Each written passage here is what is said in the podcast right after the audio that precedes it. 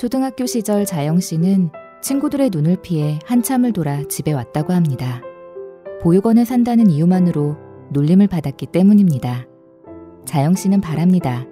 사람들이 어떤 환경에서 자랐건 똑같이 대해주는 세상을 말입니다. 만 18세가 되면 보육원을 나와 자립정착금 500만 원으로 자립해야 하는 18 어른. 이제 막 세상에 나온 18 어른들의 이야기를 당사자의 목소리를 통해 전하고자 합니다. 자세한 내용은 검색창에 18 어른 캠페인을 검색해 주세요. 아름다운 재단.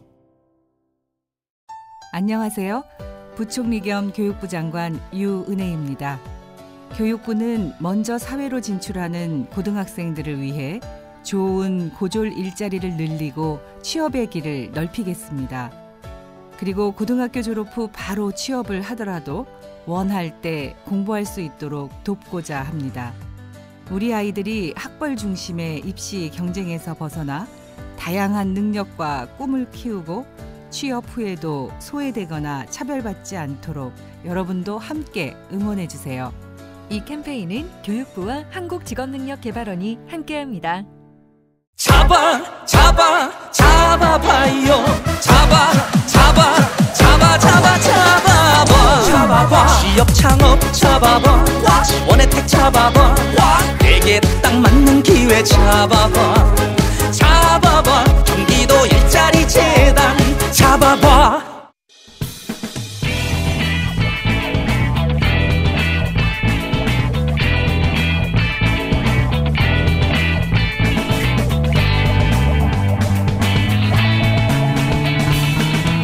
김어준의 뉴스 공장.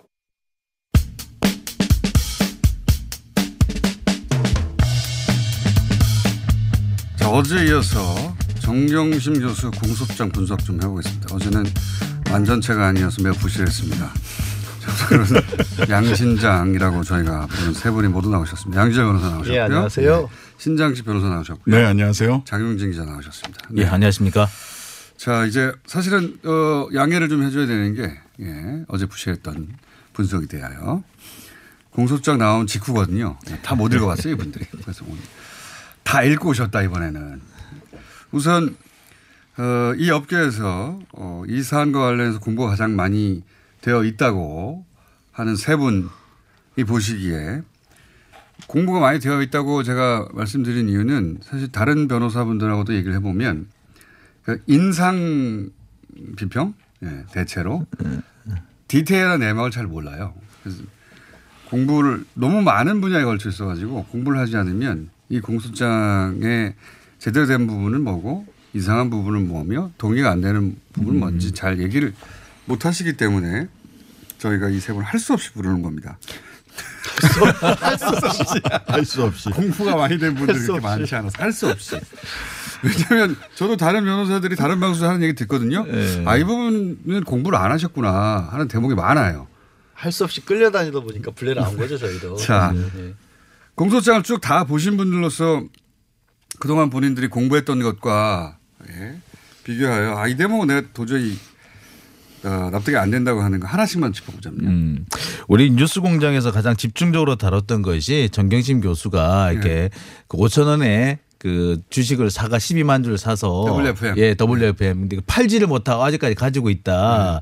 그렇기 때문에 이게 어떻게 시세 차익도 못 얻었는데 어떻게 이게 뭐 어, 뭐 미실현 미실현 이익이라. 이익인데 이게 어떻게 이제 그, 그 미공개 정보 이용이냐 뭐 이렇게 우리가 지적을 했었잖아요. 실현 범죄 수익을 은닉했다라고 네. 하는 거죠. 근데 더 황당한 것은 주식을 사고 난 다음에 주가가 폭락했는데 그것도 미공개 정보 이용은 이용 주식 거래 네. 이런 식으로 또 한 것도 있더라고요. 예, 그래서 그러니까 그 정경심 교수 모두 세 차례에 걸쳐 주식을 사는 WFM 주식을 네. 사는 걸로 돼 있는데 두 번째 샀을 때가 2018년 2월 그러니까 이제 네. 그 미용실 원장의 그 계좌를 이용해서 주식을 샀다는 거거든요. 네. 그때는 한 주당 7천 원에 사요. 그리고 7천 원에 산 직후에 그때부터 주가가 대폭 떨어지기 시작합니다. 그래서 엄청난 손해를 보게 되죠. 그랬는데도 이것을 그 미정 어, 미공개 정보를 이용한 주식 거래라고 하고 하고 있더라고요. 그 미공개 정보는 전반적으로 저거 한 푼만 뿐만이 아니라 어 진짜 오천 조카라든가 이런 사람 오천 조카 이게 주로 들었죠.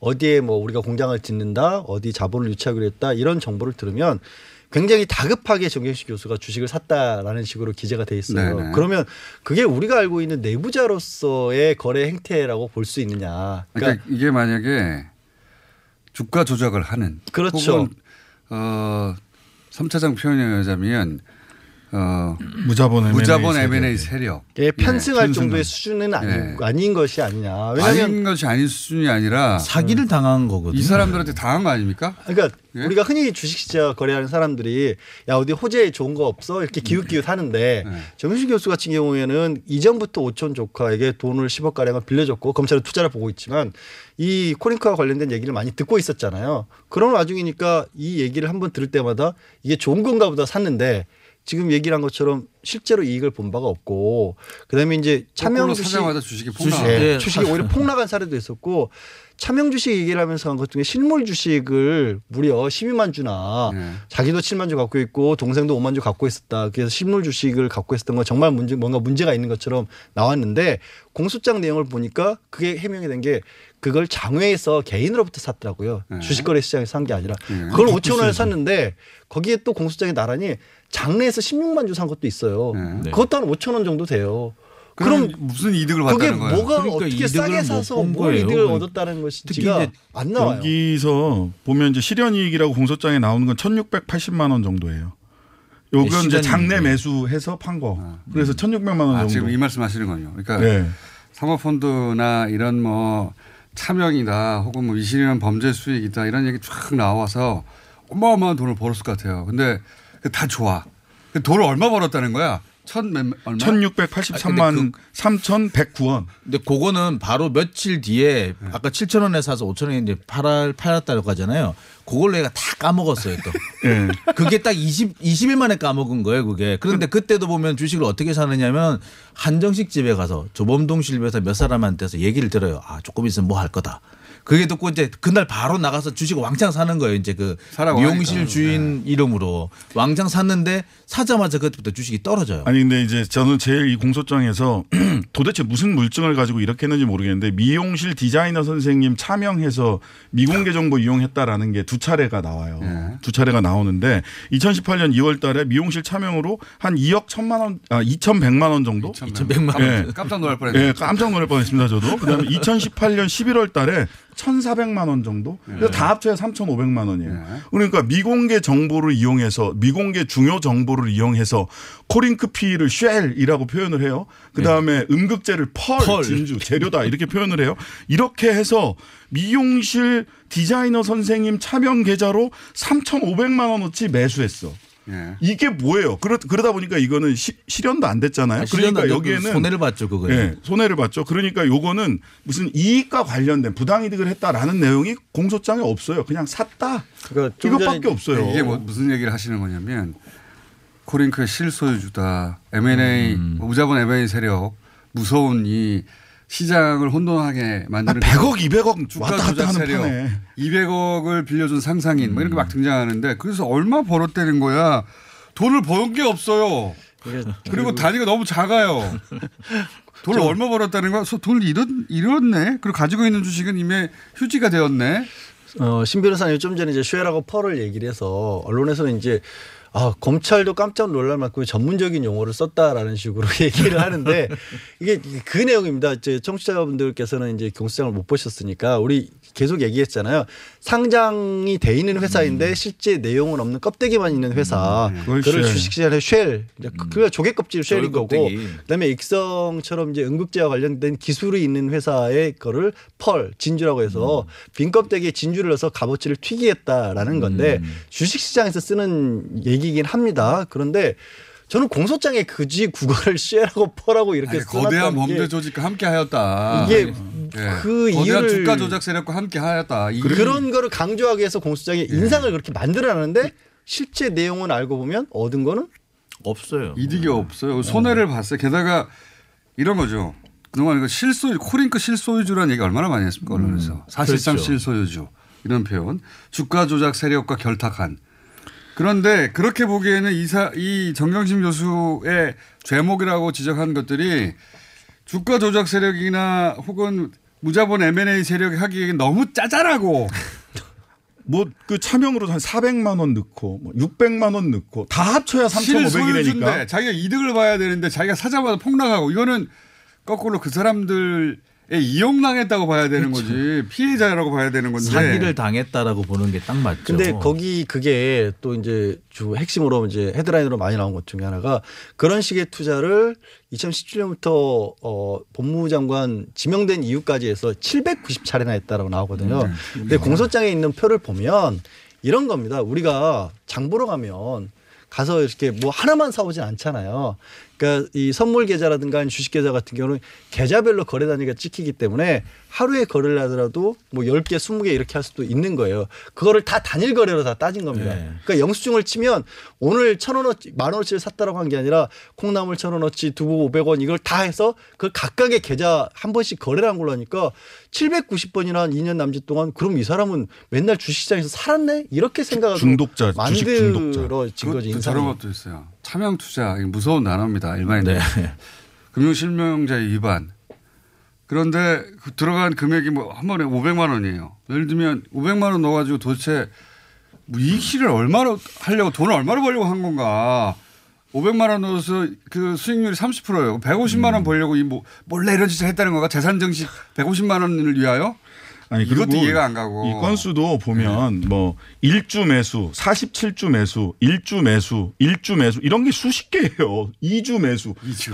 한 주, 주, 주, 주식 하나 사면 어 790번 중에 하나 들어가는 겁니다. 그러니까 그거를 하루에 두 개 사면 또 790번 중에 하나가 들어가요. 하루에 그러니까 여러 개를 한꺼번에 사기 때문에 그런데 그걸 매번 매번 거래가 있었던 걸로 계산을 해버리니까 790번 맞게 맞는데 숫자적으로 그리고 이제 사실은 저걸 자, 전 자세히 살펴보면서 뭔 허점을 살펴봤느냐면은 정경심 교수가 이제 김경록 씨와 함께 가서 동양대 가가지고 이제 그 몇 가지 컴퓨터라는 걸 가져오잖아요. 네. 그거 가져오는 그 시간대에도 거래를 한 걸로 돼 있어요. 그렇다면 이건 뭐 본인이 한 게 아니고 다른 사람이 한 거예요. 그러니까 이거는 차명 거래가 아니라 그냥 그 사, 이분이 다른 분한테 투자를 한 거예요. 내 돈을 맡길 테니까 돈 좀 불려주시오. 이거를 차명 거래를 하고 억지로 좀 갖다 붙인 부분도 있어요. 네, 막 지금 동양대 얘기가 나와서 하는 얘기인데 이 2차 공소장은 1차 공소장 그 동양대 표창장 위조 1차 공소장은 사기다, 소설이다, 개뻥이다라고 하는 걸 스스로 그 전문 용어 아, 죄송합니다. 법률 용어로 해주세요. 법률 용어 변호사인데. 예, 사기다, 완벽한 소설이다, 거의 허위 공문서 작성에 가까운 거 아니냐? 허위 공문서 작성이라고 하셔야지 그러면. 네, 가까운 거 아니냐라는 생각이 들어요. 왜냐하면 1차 공소장 내용이 하나도 안 맞아요. 1차 공소장이 2012년에 성명 불상자와 공모하여 직인을 날인했다고 돼 있단 말이에요. 근데 여기에는 이게 무슨 이번 얘기냐면 우리가 다 기- 다들 기억하듯이 청문회 당일 청문회 날 마지막 네. 날. 예. 갑자기 어 기소를 하죠. 예. 그러면서 뭐 난리가 났는데 그 내용이 뭐냐면 누군가하고 같이 예, 작전을 짜가지고 가짜로 도장을 찍었다. 네. 실제 도장을 찍었다고 이렇게 기소를 했어요. 그것도 2012년에. 근데 2013년에 정경심 교수 혼자서 날인을 한 게 아니라 컴퓨터 프로그램을 가지고 이렇게 따서 붙여가지고 네. 그렇게 표창장을 위조했다라고 2차 공소장에 나와 있어요. 그럼 도대체 1차 공소장은 뭐냐는 거예요. 일 1차 공수처랑 아무 상관이 없어요. 네. 그러니까 내용이. 결과적으로 이거는 청문회 날 정경심 교수를 기소해야 되겠다라고 하는 거 말고는 아무 증거도 없이 그냥 한 거예요. 소설 쓴 겁니다. 근데 그 공소장 내용 부분에 참 저는 재밌었던 게 위조를 하면서 그러니까 그 위조한 방법이 이제 스캔을 떠서 직인 파일 같은 걸 만든 다음에 네, 갖다 갖다 붙였다. 붙였다. 근데 네. 그 위조하면서 그 파일 이름을 총장님 직인이라고 위조하면서 파일 이름을 그렇게 붙여서 본인이 지금 범죄 행위를 하고 있는데 예의를 다 갖춰서 이 파일을 이름은 총장님 직인입니다라고 제목을 붙여놨어요. 그러니까 그거는 사실은 권한이 있었다라고 하는 방증이에요. 오히려. 그렇죠. 예, 이- 권한이 만약에 있었다는. 정말로 검찰이 주장하는 방식으로 만들어졌다 손 치더라도 예, 그렇죠. 지금 물론 그 이전에 컴맹인 컴맹이라고 널리 알려져 있고 실제로 증인도 많은 컴맹인 이분이 이 고도의 포토샵 강좌를 듣고서 스스로 이 작업을 했다라고 억지로 상정한다 하더라도 거기다가 본인이 총장님 직인 파일이라고 이름을 붙여가지고 그걸 따다 붙인다는 게. 참 예의 바른 위조범이신 거죠. 그리고 그걸 고스란히 남겨놨어요. 그냥 자기 PC에다. 더 재밌는 거는요. 이제 뭐- 뭐 부산 모 호텔에 허위 인터넷다라는 그런 부분이 네, 허위 그, 그 있죠. 혐의가 있잖아요. 근데 거기 보면은 호텔 관계자의 직인을 날인 받아라는 표현이 공소장에 그대로 나옵니다. 그럼 이게 허위가 아니에요. 아, 위조가 그, 아니에요. 음. 그 부분은 위조는 아닌 거고 그래서 위조로 그걸 하진 않았고 허위 행사. 내용으로 저기 그 행사했다. 행사했다. 행사 네. 아니면 업무방해 쪽으로 갔고 근데 마침 이제 인턴 얘기가 이분도 또 나왔으니까 입 터졌네. 인턴- 자세히 읽고 오더니. 어디를 헤매더니. 인턴 얘기가 나오니까 이제 그 공주대. 기사가 공주대 얘기가 나왔어요. 네. 공주대에서 공주대 자체 윤리위원회에서 당시에 그 인턴십 이후 확인서 써주고 그다음에 이제 제3자자로 포스터에 등재시킨 게 잘못인 거를 두 번을 검토해봤는데 문제가 없더라. 문제가 없었고 이런 기사 내용 중에 이런 게 있어요. 공주대 측 관계자가 아니 교수하고 학생이 고등학생이잖아요. 네, 학교에 고3. 올 수는 없으니까 메일을 주고받으면서 교수가 시킨 걸 한 걸 그대로 따랐으니까 우리는 그래서 인정을 해줬는데 그게 뭐가 문제냐고 물었는데 그러니까요. 이 내용이 공소장에는 뭐라고 나왔냐면 집에서 식물 키우고 그다음에 학교 별거 와서 안 했는데 해줬다는 어, 거. 별거 학교 안 했는데. 접시에 물 줬다라고 하는데 이게 너무 웃겼어요. 아니, 화분에 물이나 주고. 세- 생물학 과에서 그러면 애에게 화분에 실습을, 시- 물이나 줬다 이거예요. 실습을 시키면 식물에 물 주, 그, 시- 이건 거예요. 식물에 물 안 주면 죽어요. 그게 뭐가 있어요? 아니, 그거를 똑같은 얘기인데 예를 들어서 우리가 화학과에 가서 실습을 했다고 쳐요.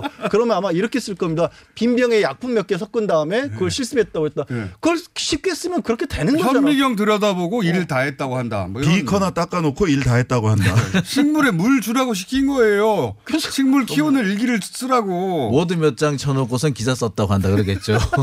그러니까 이걸 아다르고 어다른데 표현을 그렇게 써놓으니까 정말 정말 악질적인 사람처럼 만들어놨어. 식물에다가 물을 주고 키우고 일기를 쓰고 이게 시킨 일이고 대학 쪽에서는 시킨 대로 했는데 뭘. 뭐가 문제야? 근데 이제 이 검찰이 보기에는 식물에 물이나 주고 이렇게 이 말, 말을 해버리면 검찰 공소장만 읽으면 이 대학의 입장이 없었다면 아 예를 들어 산에 가서 식물을 직접 캐가지고 그 식물을 뭐 어떻게 여러 가지 단, 단계를 거친 다음에 그런 다음에 심고 뭐 접붙이고 막 여러 가지를 해야 되는데 안 했고 물만 줬구나 이렇게 생각하기 십상이죠. 근데 아이. 그것만 다행히 공주대는 입장을 발표했어요. 근데 그 입장을 다행히. 이미 근데 저는 이게 이미 한 달 전에, 한달 전에. 얘기를 했고 그렇죠. 그래서 공소장에 저는 공소장에 이 부분은 실제 사실일 수도 있겠다 검찰이 본 게 근데 이 한 달 전에 공주대에서 학교 명의로 문제가 없다고 했는데도 불구하고 공, 만약에 공소장이 이거를 그대로 그걸 알았을 거 아니에요 검찰이 당연히 알았겠죠. 그럼 검, 전체 공소장의 신빙성이 얼마나 떨어지는 거예요 사실은 다른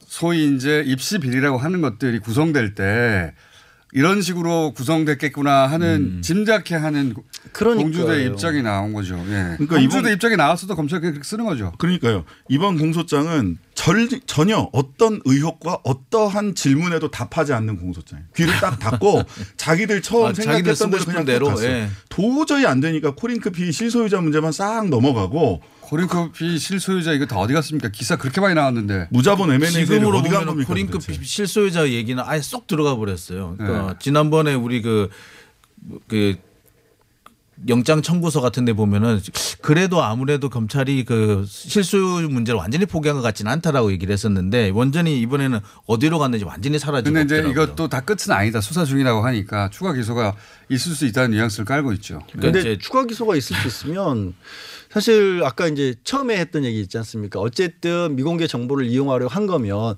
네. 그러면 이 정경식 교수는 거기에 편승했으면 그 미공개 정보를 실제로 주가 조작을 할애한 사람들에 대한 수사 결과가 그렇죠. 먼저 있어야죠. 사실은 그러니까 미용실 그게 원통이잖아요. 미용실 94 년이면. 선생님은 차명으로 뭐, 뭐, 누구한테 얘기 듣고 한 거냐고, 정경심이 그걸 다 알고 한 거냐고. 네. 누군가 정경심 교수도 누구한테 내부자 정보를 받아서 미용실 그 선생님 차명을 이용했을 텐데.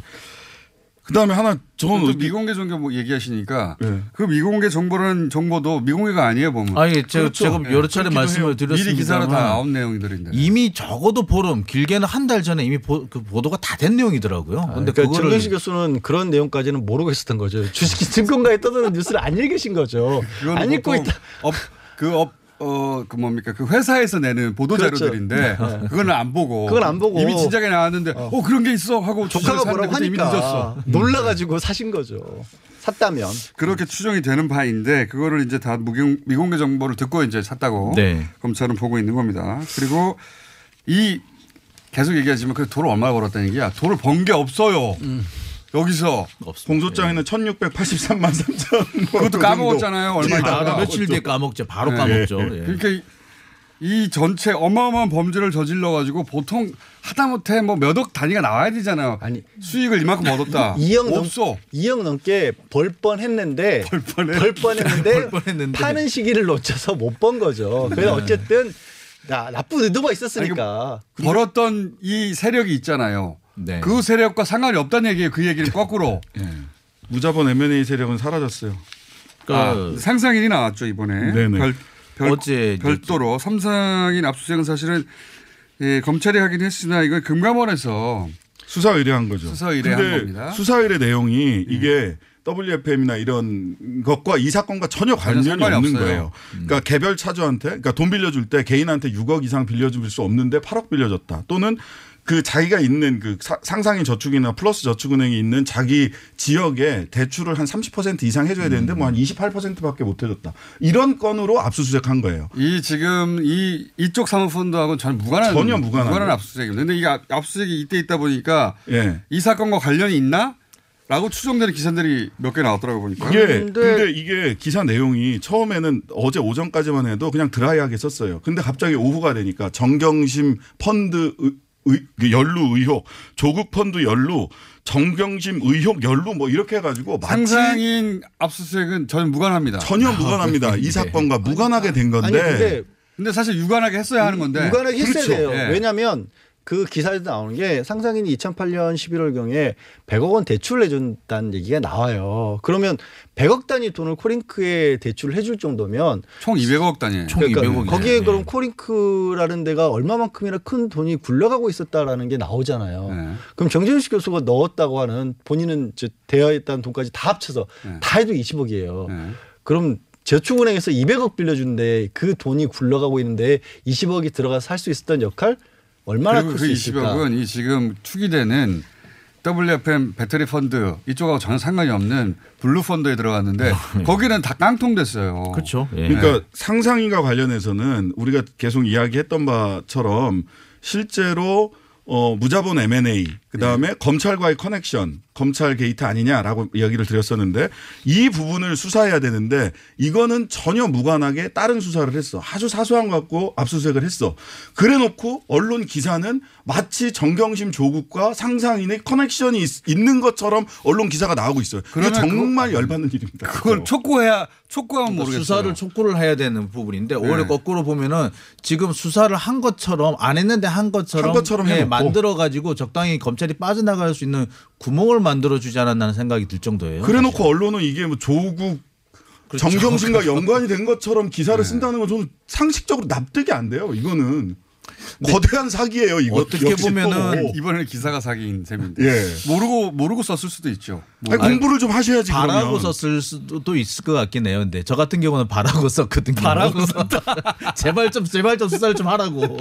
그러니까 이게 이런 겁니다. 실제 수사는 전혀 상관없는 게 되고 있는데 압수수색은 네. 그런데 기사는 마치 연결된 것처럼 보도가 나오고 그런데 실제로는 연결된 연결이 아니라 이 사모펀드에서의 역할 실제로 이게 더 중요한데. 그걸 해야지. 그 범죄적 역할이 있는가를 따져보는 수사를 해야 되는데 그건 안 하고 있어요. 아니 그거는. 지난주 지난주 수요일쯤에 이미 그 부분은 또 마, 조사가 마, 조사를 마쳤다는 보도도 한번 나왔어요. 문제가 없다는 식으로 문제가. 없다는 식으로 그러니까 정리를 하기 위한 어떤 것들은 한계 그러니까 한게 지뢰 제거하는. 거지. 오히려. 지뢰 제거. 정경심 요수 쪽에는 아주 나쁜 이미지가 가는 기사고 어제 맞, 그렇죠. 예, 근데 실제 수사는 안 이루어져서 상상인은 압박을 받지 않고 그러니까 검찰이 나중에 아 우리 상상이 수사해봤는데 아무것도 안 나와라고 말하기 딱 좋은 상황을 만들어 그냥 놨다. 뭐 기관 예. 경고나 임원 문책 정도 받으면 되는 사소한 건들 몇 개 있었을 뿐이야.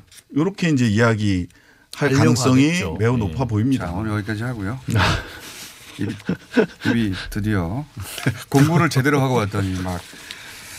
자, 하나만 얘기를 하려고 그랬더니 여러, 너무 여- 많은 얘기를 하시네. 본인은 잘 이해가 하지 않고 공소장을 통해서 잘 이해가지 않는 하나만 말씀만 들- 하자고 했는데 너무 많아요 사실은 공소장 읽다 보면 야 이건 말이 안 되잖아 하는 대목이 공소장 안에서 너무 많아서 오늘 1절만 했고요. 네. 이제 조국 교수도 조국 교수, 조국 전 장관 교수님으로 돌아갔나요? 저- 돌아갔죠. 복직했죠. 하셨으니까. 예. 하셨으니까 예. 현재는 그럼 조국 교수라고 불러는 전 장관 소환되면 또 이거하고 연결된 게 뭐가 나오겠죠. 뇌물이냐 아니냐 예. 계속 따지고 있죠 벌써. 계속해서 저희가 팔로우 해가겠습니다. 왜냐하면 이 관점에서 검찰이 어, 기소하고 공소하는 내용 전체가 항상 다 진실일 수 없거든요. 그러면 재판장이 왜 있습니까? 필요 없죠. 네. 예. 근데 이렇게 기소해서 무죄가 나는 경우도 많거든요. 근데 이 관점에서 바라보는 방송은 없어서 저희가 계속 이 관점을 유지해 가겠습니다. 여기까지 하겠습니다. 세 분이었습니다. 감사합니다. 네, 고맙습니다. 네, 감사합니다. 월매 월매 월매 369 가격 만족 품질 만족 수입 명품 매트리스 월매 월매 월매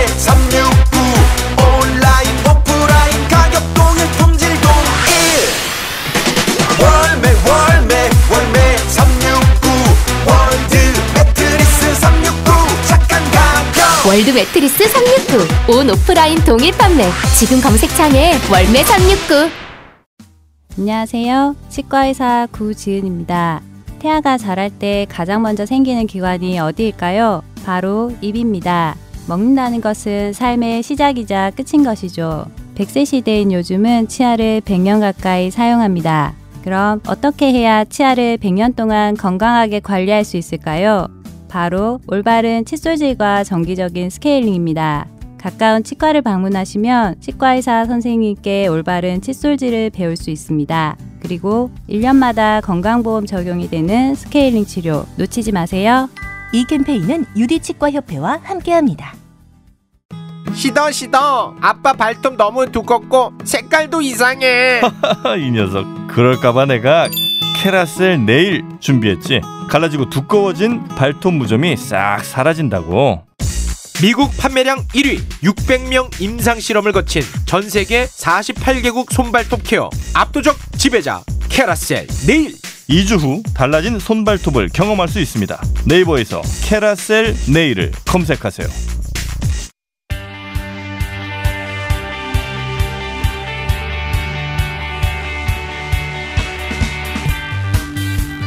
일본 외교부가 그 공식 문서에 일본군 위안부를 성노예로 표현하면 안 된다. 이 점에 대해 한국도 확인했다. 이렇게 한국이 위안부를 성노예로 표현하면 안 된다고 하는데 합의했다는 식의 주장을 자신들의 공식 문서에 써넣어 논란이 되고 있습니다. 이 문제 짚어보겠습니다. 국제 어, 통상 전문가 송교 변호사님 나오셨습니다. 예, 안녕하세요. 자, 어, 이 사안에 대해서 관심이 매우 높으신 분인데 우선 어, 유엔에서 이제 속노예라는 표현을 먼저 썼죠. 예, 그렇죠. 전 세계 공통으로 쓰는 용어인데 그런데 갑자기 일본이 최근에 공개된 공식 문서 외교 청소에 어, 일본 극우는 이렇게 주장해 왔어요. 위안부는 성노예가 아니다라고. 유엔은 이 표현을 쓰는데 그런데 이걸 한국이 확인해 줬다. 한국도 그렇게 동의했다. 라고 이제 주장했단 말이에요. 그렇죠. 그것이 지금 이제 심각한 그 자체가 하나의 인도주의에 반한 어떤 어, 범죄 행위라고 볼 수 있는데요. 좀 이게 국제법상 이런 주장 자체가 말이 안 된다라고 하는 일본 변호사의 주장이 있더라고요. 그렇죠. 네, 그래서 그걸 좀 해설을 이- 하더라고요. 2015년 12월 28일에 이 공동 발표. 위안부 합의. 예, 예. 저는 이걸 이제 합의라고도 애초부터 불러서는 안 된다. 네, 네, 그리고 이 공동 발표가 인도주의에 반하는 어, 국제법상의 국제 강행 규정에 반해서 무효라는 걸 밝히기 위해서 지금 정보 공개 소송을 하고 있는 중에 강행 규범이라는 게 뭡니까? 이게 전문 용어가 국제법상 어, 강행 규범을 벗어났다 이게 이런 표현이 이런 말이. 자, 그래서 지금 이제 원천 유럽, 무효다. 뭐 유럽을 예를 들면 이를테면 대량 학살, 대량 학살을 부인한다 그러면 처벌하지 않습니까? 어, 예를 들어서 아우슈비츠에서 그 유태인들 학살을 했는데 그걸 부인하면 처벌받죠. 그렇죠. 그러니까 명백한 역사적 사실을 이 부인하니까. 국 제조약법에 나와 있는 표현인데 예. 네, 어, 구- 이 전체 국제 공동체가 승인하고 수락하는 규범이 있단 말이죠. 어, 예, 예를 들어서 그렇죠. 예를 들어서 뭐 고문해서는 안 된다라든지 예. 뭐 대량 학살과 같은 중대한 인권 침해는 부정해서는 안 된다라든지. 네. 이렇게 표현의 자유에 안 들어가는 거예요. 아예. 그렇죠. 예. 그래서 이제 강행 규정이라고 그러는데 그러니까 아무리 나라와 나라 사이에 무언가 어떤 합의나 협의를 하더라도 그것이 어, 국제적으로 수락되고 승인된 공통의 규범, 예. 인도주의, 어. 네, 인권 존중 이것을 벗어나면 무효라는 것이 명확한 국제법이죠. 아, 그러니까 자기들끼리 예를 들어서 아우슈비츠에서 어, 학살이 있었던 건 분명한데 A라는 나라하고 두 B라는 나라가 자기들끼리 학살 없었던 것으로 합의합시다. 라고 써봐야 국제법상으로는 그 서약이 효- 어, 효과가 없다. 아예 무효라는 거죠. 아예 무효다. 네. 그게 국제법이다. 그렇죠. 그래서 아하. 어, 오랜 동안 이 2015년 1228 공동 발표가 갖고 있는 어, 반인도주의 그러니까 음. 어, 무엇이 문제되냐면은 이 발표 직후에 어, 아베 총리라든지 어, 일본 그 관료들이 국회에서 어, 이 어, 강제 연행이 없었다. 네. 계속 이야기했단 말이죠. 그래서 어, 정말로 이 합의에서 그렇게 강제 연행을 일본이 부인한 것이라면 이 합의는 인도주의에 반한 무효다. 음. 라는 주장을 우리가 계속 해왔죠. 그것을 밝히기 위해서 정보공개 소송을 했는데 이번에 이 외교 잠깐만요. 이걸 정리하자면 그러니까 설사 한일 간에 그 합의에 우리는 본 적이 없는 합의문인데 그 합의문에 어 우리 쪽에서 성노예가 아니라는 것에 도장을 찍었다 하더라도 그 합의는 이제 양국의 정부가 일본이 이제 구구 정부고 우리가 또 그때 박근혜 정- 정부였죠. 네, 박근혜 정부인데 정부가 계속 바뀌어가니 예를 들어서 그 두 그 시점에 두 정부 간에 어떤 합의를 했다 손치더라도 국제법상으로는 그건 인정받지 못한다. 왜냐? 강행 규범에 어긋나기 때문에. 그렇죠. 그런데 위안부 관련해서는 이미 유엔에서 성노예라고 했는데 그거를 설사 특정 시점에 한국 정부가 아니라고 사인을 했다 하더라도 그건 국제법상 효력이 없다. 제가 이거군요. 소개를 그 해주고 싶은 2007년 미국 하원 결의에 뭐라고 나오냐면요. 일본 정부는 아, 성노예가 아니라는 주장에 대해서 명백하고 공개적으로 부인해야 된다. 음. 예를 들어서 일본 내부에 극우 세력들이 성노예가 아니라고 하고 있는데 일본 정부가 공개적으로 명백하게 음. 어, 성노예가 맞다라고 주, 얘기해야 얘기해야. 된다라는 하원 결의가 있죠. 예. 또 유엔에서도 근데 이제 일본 정 아베 정부는 아예 아베 정부에서 그걸 주장하고 있으니까요. 그렇죠. 이것이 이제 이 지금 처음 나오는 그러니까 사실에 반하는 것이기 때문에 사용해서는 안 된다. 음. 이, 이 일본 외교청소 원문을 보면 이 점은 어, 한국 측도 확인했다 이거거든요. 여기 일본의 지금 현 정부 하에서의 어, 외교부 혹은 일본의 아베 정부 자체가 어, 위안부는 성노예가 아니라고 계속 주장하고 그걸 자기들 공식 문서에 쓰고 거기까지는 자기들이 그러니까 그렇다고 쳐요. 계속 극우가 그렇게 주- 주장해 놨으니까. 다음 뭐 아베 아베 정부 이후의 이걸 바꿀 수도 있겠죠. 근데 그걸 한국이 확인해 줬다고 해 가지고 지금 저희가 첫 번째로는 설사 그런 일이 있다 손 치더라도 그건 국제법상 어, 무효이고 더 나아가서 실제 그러면 우리 그 이 당시 합의서에 그 내용이 있냐 확인해 봐야 되는 거 아닙니까? 그런 점에서 반드시 문서를 공개해야죠. 당시에 네. 도대체 어 그러니까 그 다음이 또 문제예요. 그렇기 때문에 이 어, 합의에서 아예 성노예란 말을 쓰지 않았다. 예. 이것까지 들어가 있단 말이죠. 일본 네. 외교청서 이 문서에. 그러니까 이 외교청서 문서가 가는 의미는 더 이상 이 어, 위안부 합의에 대해서 일본이 유효하다는 주장할 수 없다는 것 그 점을 확인을 했고요. 두 번째는 당시에 도대체 뭐라고 써 있냐? 어떤 합의가 있었느냐. 예, 협상 문서를 되는데. 반드시 공개해야 한다는 거죠. 그래서 위안부 합의 문서를 공개하는 소송을 제기했다가 1심에 승소했어요. 승소했죠. 근데 2심이 어 2심에서 패소했어요. 그래서 지금 대법원에 가 있는데요. 그러니까 네. 당시에 이 정말로 이 위안부 협상을 진행했던 주로 이제 청와대가 그때 주도를 많이 네네. 했는데 어 도대체 뭐라고 했는지 네. 그리고 특히 어 역사 의식도 없고 그런 밀실에서 진행된 이 협상의 내용이 제대로 밝혀져야 지금 아니 그러니까 그게 안 밝혀지니까 계속 일본 정부가 이 얘기를 하고 있는 거 아닙니까? 근데 지금 당장 이제 이 외교 청소에 대해서도 저는 강하게 대응을 해야 한다고 생각합니다. 이 외교 청소에서 한국이 마치 어, 성노예가 사실이 아니라는 것까지 동의한 것처럼 정부 공식 일본이 공식 문서로 나온 이거 사실 굉장히 큰 도발이거든요. 이 역사 도발인데 네. 이것에 대해서도 청소 삭제도 요구하고 강하게 대응을 해야 되고요. 더 중요한 거는 박근혜 정권 시절 때 위안부 합의의 실체 그 문서를 반드시 뭐라고 공- 합의해 줬는지 확인해서 거기에 맞게 대응을 해야 되는데 이게 공개가 안 되니까 대응할 수도 없어요 우리 정부가 현재. 명확하게. 지금 그래서 할 수 있는 게 지금 말씀하신 대로 그 강행 규범상 이건 국제법상 어, 무효하다. 그 다음에 있어야 되거든요. 실제 합의 내용도 이러하니 이 주장은 거짓말이라고 해야 되는데 합의 내용을 법원에서 못 보게 하니까 그러니까- 1심은 보게 했다가. 그러니까 법원 판결을 기다리지 말고 네. 네. 어, 지금 외교 청소로 이렇게 공식적인 도발까지 들어온 상황이기 때문에 저는 외교부가 강력하게 대응하면서 당시에 사실이 아니다 이를테면 네. 어, 이 외교 청소에서는 마치 한국이 성노예가 사실이 아닌 것처럼 거기까지 동의한 것처럼 되어 있는데 그렇게 합의한 바가 없다라고 명백하게 문서를 공개를 해서 그 외교부가 해야죠. 공개할 수 있겠냐 이거죠. 해야죠. 지금 이렇게 아니 이, 이 알겠습니다. 네, 외교 청소까지. 나와 있는데 왜냐하면 당연히 공개해야 됩니다. 공개하라고 요구하실 텐데 저는 안 할 것 같아서 하는 말이고 그러니 이 강제력이 있는 사법부가 이런 판결을 빨리 내려줘야 된다. 라고 저는 주장하는 바입니다. 대법원 기다리지 말고 신속하게 강력하게 대응을 해야 됩니다. 그럼 더 문- 좋고요. 네. 더 좋은데 그거는 어쨌든 뭐 그게 잘못됐다 하더라도 국가 간 합의라 외교부가 공개할까? 아니 지금 일본 스스로가 먼저 당시에 있지도 아, 만약 있지도 않았다면 있지도 않은 일 자체를 먼저 일본이 정부 문서로 이렇게 거짓으로 쓰고 있는데 어 이, 이거 관련된 핵심적인 내용은 우리 알겠습니다. 정부가 당연히 공개를 해야죠. 그리고 한 가지만 더 말씀드리면 이렇게 한 가지 말씀 더 네. 어, 이. 인도주의에 반한 이런 문구 자체를 청소로 발행한 그 행위 자체가 네. 사실은 국제 형사 재판의 제소 대상이 될 수도 아, 있습니다. 거꾸로? 네. 네. 알겠습니다. 역으로 우리는 더 공격적으로 나가자 방어만 하지 말고. 그렇습니다. 예. 굉장히 중대한 역사 도발을 한 거죠. 알겠습니다. 자, 어, 가 있는 그 빨리 판결 내려주세요. 예. 그래서 이 일단락 짓게. 안 그러면 이거 계속 대법원에서 판결 빨리 대법원 내라. 판결까지 기다리면 너무 늦기 때문에 바로 해야 아니, 됩니다. 대법원 마음만 먹으면 다음 주도 할 수 있어요. 예. 뭐 어렵겠습니까? 그냥 미루고 있는 거지.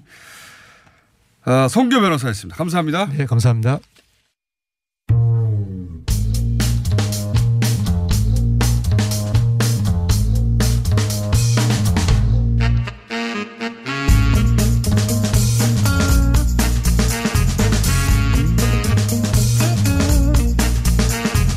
자, 오랜만에 가짜 뉴스 돌아왔는데 또 결석자들이 있고 두 분밖에 없습니다. 뉴스톱의 김준일 대표님 나오셨고. 네, 안녕하세요. 민원연의 김영경 사무처장 나오셨습니다. 네, 안녕하세요. 자, 두 분 나와가지고 시간이 넉넉할 줄 알죠? 아니요, 그렇게. 몇 분 남았어, 도대체. 평상시와 마찬가지로 4분 정도씩 있습니다. 아. 자, 어, 김 대표님은 뭡니까? 예, 4분이면 아이템 4개 정도 할 수 있을 것 같고요. 예. 저는 이제 선거법 개정안을 놓고 지금 굉장히 네. 여야가 좀 뭐 이렇게 각축을 벌이고 있는데 네. 서로 다른 주장을 얘기를 해서 이게 정확하게 반대 얘기를 하고 있어요. 그래서 어느 게 맞는지를 팩트 체킹을 네. 좀 해봤습니다. 아, 연동형 비례제가 위헌이다. 음. 한국당에서는. 예. 그러니까 어, 선거법 개정하면 안 된다는 것이고. 그죠. 민주당에서는 거꾸로 비례대표제를 바- 다 없애버리자고 한국당은 예. 주장하고 있으니까. 그렇죠. 비례를 없애고 다 지역구로 만들자고 하고 있으니까. 예, 예. 그게 또 위헌이다. 각각 예. 이렇게 위헌이라고 주장하고 있는데. 그렇죠. 그런데 예, 연동형 비례대표제가 위헌이다라는 게 자유한국당 나경원 원내대표가 과거 한 말이고 네. 비례대표 폐지가 위헌이다라는 이인영 원내대표가 이제 한 말이에요. 서로 상대당이 주장하는 바를 이제 위헌이라고 음. 하는 겁니다. 예.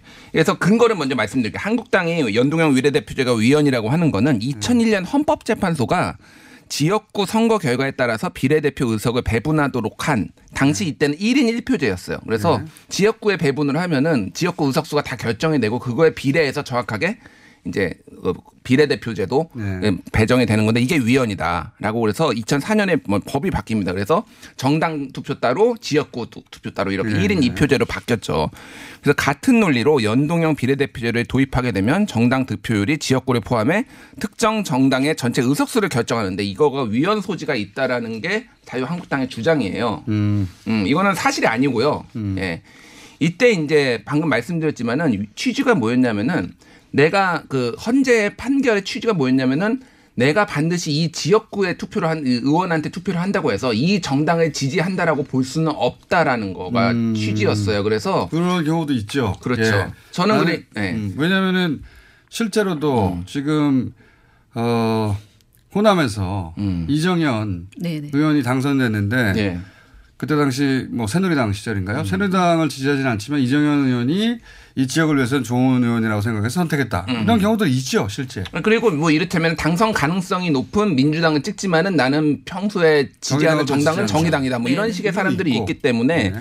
여러 가지 있어서 그래서 그렇게 무조건 비례 그러니까 지역구와 비례 의석이 연동하게 되도록 한 거가 위원이라는 거였지 네. 비례대표제 자체가 연동하게 된 그러니까 그게 위원이라는 게 음, 아닌데 네. 자유한국당의 경강부회를 지금 자기 마음대로 이렇게 해석한 것 때문에 이건 건강부의 기술이에요. 살아남기 위해서.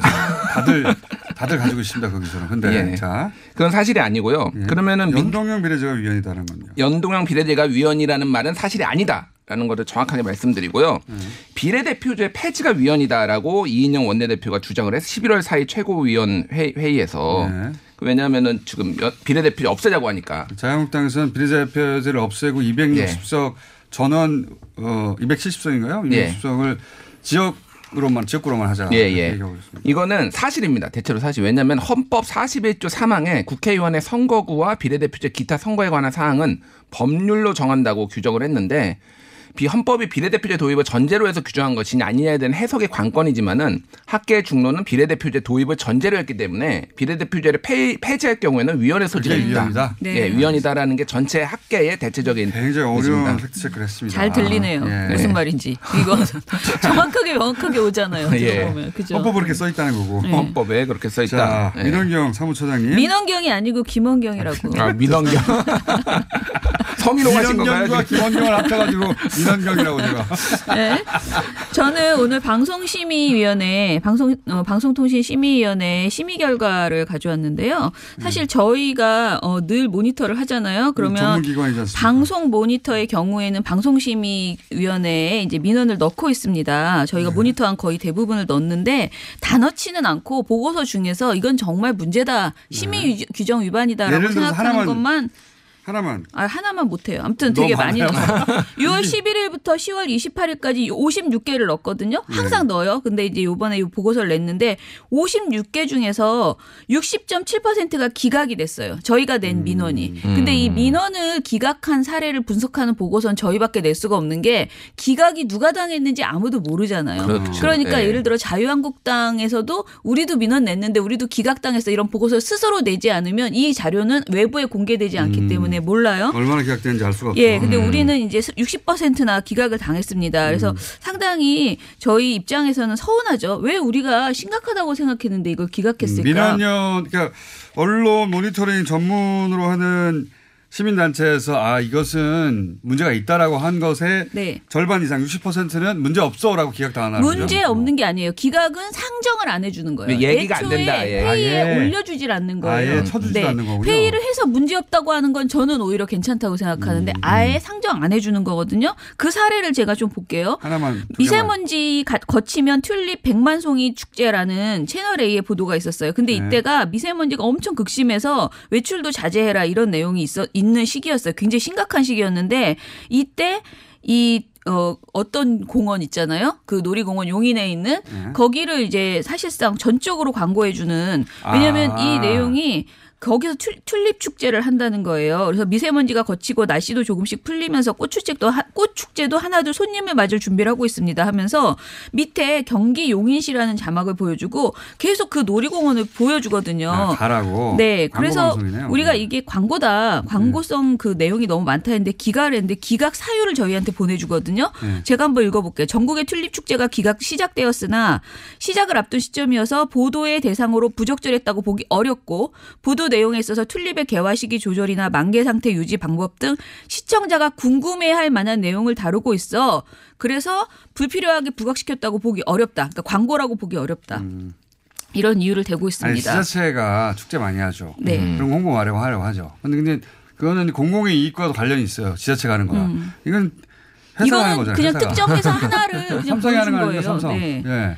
자 그리고 제가 제일 화가 난 거는 이건데요. 채널 A의 김지 삼성놀이공원에 말이 가라는 뉴스. 거의 그렇게 네. 보였는데 이게 상정조차 안 됐다는 거예요. 제 말은. 알겠습니다. 김진애 돌직구 쇼라는 방송에서 강효상 자유한국당 의원의 대교 외교상 기밀 유출 논란 있죠. 그거에 대해서 다뤘어요. 예. 어, 이 제- 내용은 제가 길게 얘기할 수 없으니까. 그런데 이 방송을 하면서 변항봉 변호사라는 분이 이렇게 말했어요. 대법원 판례를 보게 되면 외교상 기밀로 지정됐다고 해서 모두 다 기밀이 되는 건 아니다. 공개될 경우 상대방 정부에게 심각 한 타격을 줘서 음. 외교 관계에 큰 영향을 줄 수 있을 경우만 외교상 기밀로 인정된다. 그러니 강효상 의원이 한 행동은 논란이 되지 않는다라는 주장을 했습니다. 근데 사실이 아니다. 예, 사실이 아닙니다. 실제 판결의 내용은 사실이 아닌데 그거가 다른데. 예, 그러니까 대법원 왜- 여기 대법원 판례라고 본인이 말했잖아요. 네. 그런데 이것을 판례를 보면은 그렇지 않아요. 외교상의 기밀이라 하면 모든 정보 자료라고 말해요. 대한민국의 이익이 되지. 아닌 그런데 내용을 얘기했는데. 방심위가 기각을 하는데 뭐라고 말하냐면 출연자의 신분을 고려할 때 출연자의 신분이 야당 당협위원장이에요. 자유한국당 당협위원장입니다. 예, 그랬더니 신분을 고려할 때 소속 정당의 입장에 기반한 발언을 한 것으로 이해된다. 아, 그렇게 기반하면 거짓 사실이 아닌 걸 말하는 이, 이게 공식적으로 온 문서예요. 상대 출, 출연자인 여당 의원이 강하게 비판하는 내용이 되네. 포함되어 있어서 균형성이 유지된 것으로 보인다. 정당 얘기하면은 거짓. 네. 시간을 안녕. 많이 주세요. 안녕. 안녕.